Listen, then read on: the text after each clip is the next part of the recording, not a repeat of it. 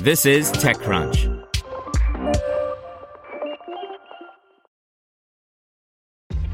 This episode is brought to you by ShipStation.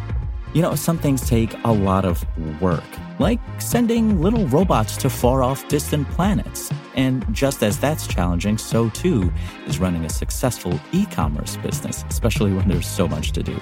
So I want to introduce you all to ShipStation. Now, I love using ShipStation because of its easy to use dashboard, which makes managing orders and printing labels a breeze and super smooth. Oh, and the customer service is just out of this world.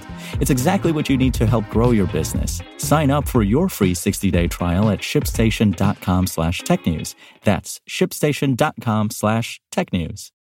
Brought to you by Remarkably Remote, a new daily microcast from the experts at GoToMeeting, all about making work from home work for you. Find Remarkably Remote on smart speakers, subscribe on your favorite podcasting app, or listen at gotomeeting.com slash tips. That's gotomeeting.com slash tips.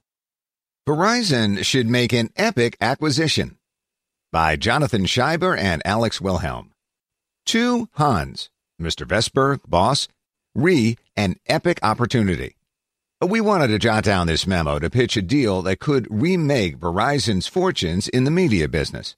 Every major carrier and internet provider has staked out a huge piece of real estate in the entertainment world, with the exception of Verizon, the parent of TechCrunch's parent company. Over the past few years, the world of entertainment has been turned upside down by the $71.3 billion acquisition of 21st Century Fox by Disney.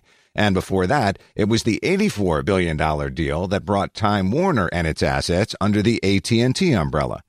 New players like Netflix, Amazon, and Apple opened a window into the wide world of money making that awaited winning entertainment platforms based in technology or adjacent to technology platforms.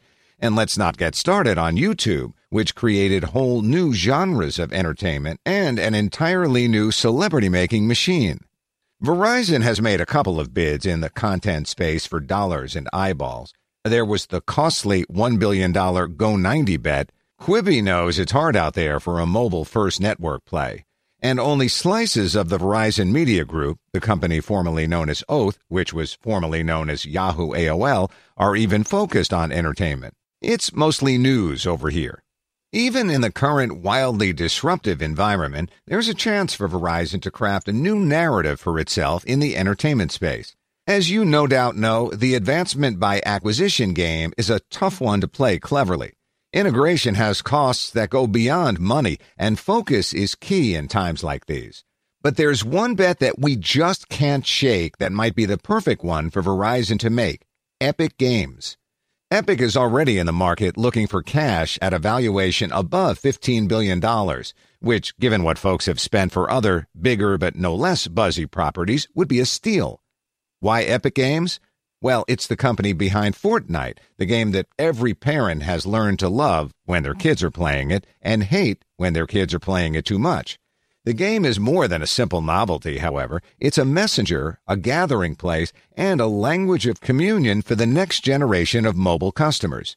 You know, the kid who may think of Verizon the way that I thought of IBM back when I was their age. Big, important, but something that sits in the background and does, well, whatever, Microsoft bought Minecraft recently and somehow hasn't screwed that up. Fortnite is like Minecraft, but for older kids, and we think it's bigger. Bigger kids are also the type that spend bigger money. Future Verizon customers, I reckon. Uh, this isn't to say that Verizon Media Group isn't doing well. We actually have been lately. Yeah. But if we stacked Fortnite next to all our other work, we'd be hot shit. Everyone loves hot shit. Travis Scott just did a concert in Fortnite. What if he had just done one in Fortnite powered by Verizon? We know that Verizon's down with what the streamer kids are up to these days because you just partnered with FaZe Clan on a benefit event. Damn. Not only that, but think about all the network demand that Verizon could create by making Epic Games Fortnite ubiquitous. Hans, boss, Mr. Vestberg, sir, Verizon could power the metaverse and the metaverse is going to need a lot of 5G infrastructure, we'd imagine. We haven't even talked about the fact that Epic's game engine is still a thing, too. That's another potential source of value.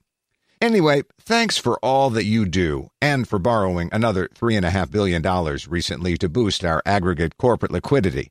Let's do it again, but like eight times that much, and buy ourselves some Fortnite skins. Like all of them. Yours, Shibes and Alex. P.S. Please don't fire us. To hear everything you need to know about the week's top stories in tech from the people who wrote them, check out the TechCrunch podcast, hosted by me, TechCrunch managing editor Darrell Etherington. Each week, we go in depth on two or three of the week's top stories from in and around the startup ecosystem. And I'll be joined by the TechCrunch experts who covered them. They tell us why the news is so important and what they think matters most to you, our listeners, whether you're just interested in tech or that's where you make your living. New episodes drop every Saturday morning, so be sure to subscribe to the TechCrunch podcast wherever you listen to podcasts.